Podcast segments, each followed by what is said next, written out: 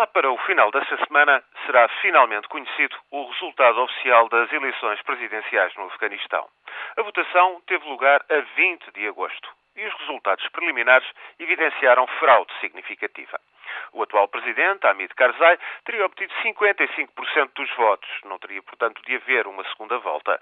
O seu rival mais direto, o antigo ministro dos Negócios Estrangeiros, Abdullah Abdullah, Mei Pashtun Mei Tajik, que dar-se-ia pelos 28%.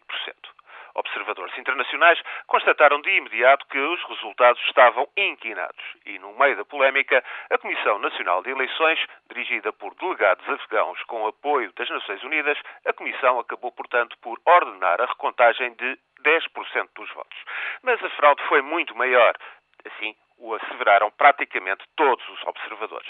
O número 2 da missão da ONU, o norte-americano Peter Galbraith, veio a público dizer que cerca de 30% dos votos eram mera fraude envolveu-se em polémica com o seu chefe, o norueguês Kay Hyde, e foi demitido. Ontem, o chefe da missão da ONU veio, no entanto, admitir pela primeira vez fraude generalizada muito grave, sobretudo no sul e sudeste, zonas em que a etnia pashtun é maioritária e onde Karzai ganhou. Ganhou e por muitos votos.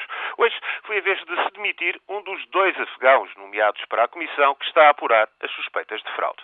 Afirma o representante afegão que dos cinco membros da comissão acabam por ser três estrangeiros, um canadiano, um norte-americano e um holandês, quem afinal toma as decisões. E estamos neste pé de acusações e contra-acusações, sem saber se haverá ou não segunda volta de umas eleições que não têm qualquer credibilidade. Que fazer com esta fraude?